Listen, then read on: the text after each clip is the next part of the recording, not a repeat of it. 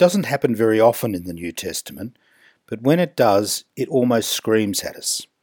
And today's instance is a very good one of just this phenomenon, which is that, contrary to expectations, people can actually block us from grasping the new, accepting the good, or in fact, being moved and changed and developed by God's own grace.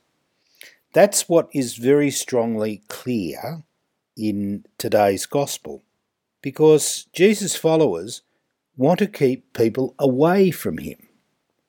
To which he says, No, no, no, no. Let's go back and find him. Let's go back and live with him. And let's go back and let the power of God transform and do infinitely more than we could ask or imagine. That's what's going on in the gospel. That we need to let God be God and do the transformative things that God wants to do. What that actually means, of course, is that God can transform us and our world. What are we going to be doing about that? We obviously can't snap our fingers and just get God on our own terms.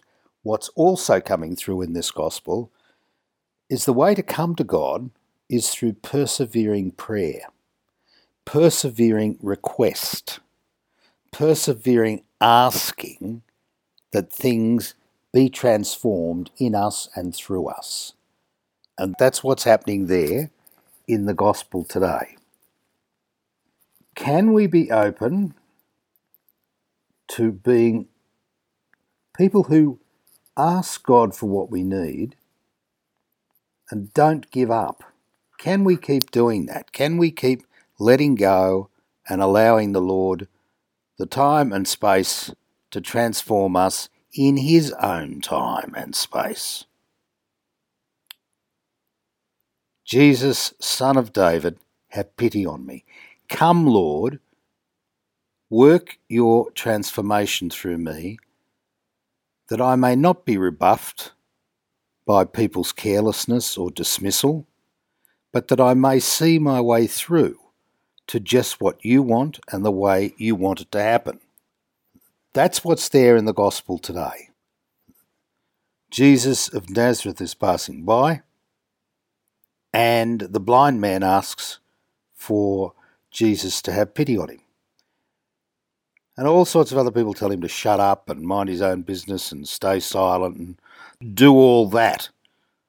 But he doesn't. He perseveres. And then Jesus somehow or other hears him. Now, one of the things we can be absolutely certain about is that Jesus will do that to us too. He knows what we need and what we want. He knows what we're asking for. And all he asks us to do is to remain open, to be ready to receive his graces and gifts when they come, and then to be grateful for them when they appear.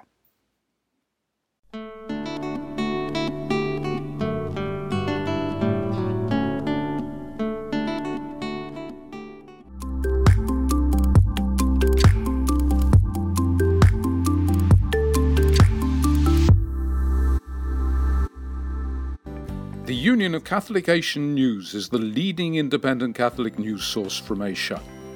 Support our network of Catholic journalists and editors who daily provide accurate independent reports and commentaries on issues affecting the Church across the Asian region. Go to www.ucanews.com slash donate and do your bit. Thank you.